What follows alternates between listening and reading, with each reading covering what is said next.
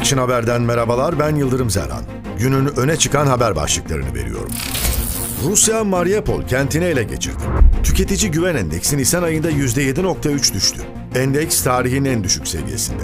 Cumhurbaşkanı açıkladı emekli bayram ikramiyeleri 1100 lira olacak ve 28-29 Nisan tarihlerinde hesaplara yatacak.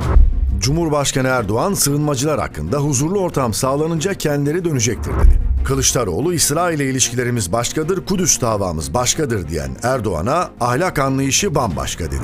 Akşener Erdoğan'a milletimiz bugün taneyle domates alıyor, masal anlatmayı bırak dedi. Ali Babacan Ankara-İstanbul tek yön otobüs bileti 304 lira. Bu bir otobüs bileti değil, Türkiye'deki yoksulluğun belgesidir dedi. Bakan Soylu terör örgütü özellikle terörle mücadelede elde edilen büyük başarılardan sonra kendini ispat etmeye çalışabilecektir dedi. Adalet Bakanı Bozdağ altını çizerek söylüyorum Türkiye cezaevlerinde işkence kötü muamele yoktur dedi. Bakan Akar pençe harekatının kazasız belasız tamamlandığını, 30 teröristin etkisiz hale getirildiğini açıkladı. HDP kamuda birden fazla kurumdan maaş almayı engellemek için kanun teklifi verdi. Bakan Nebati risklere karşı beraber hareket etmeliyiz dedi. Türkiye'de e-ticaret satışları 381 milyar lirayı aştı.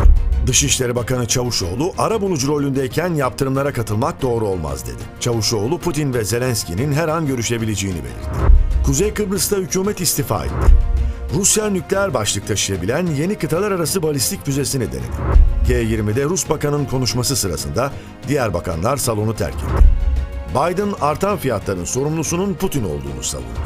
Ukrayna'dan komşu ülkelere gidenlerin sayısı 5 milyonu geçti. Amerika Birleşik Devletleri tarafından koronavirüs tedbirleri kapsamında Türkiye'ye uygulanan seyahat uyarısı gevşetildi. Tabipler Birliği'ne göre pandemi bitmedi 2,5 ayda 11.565 kişi öldü.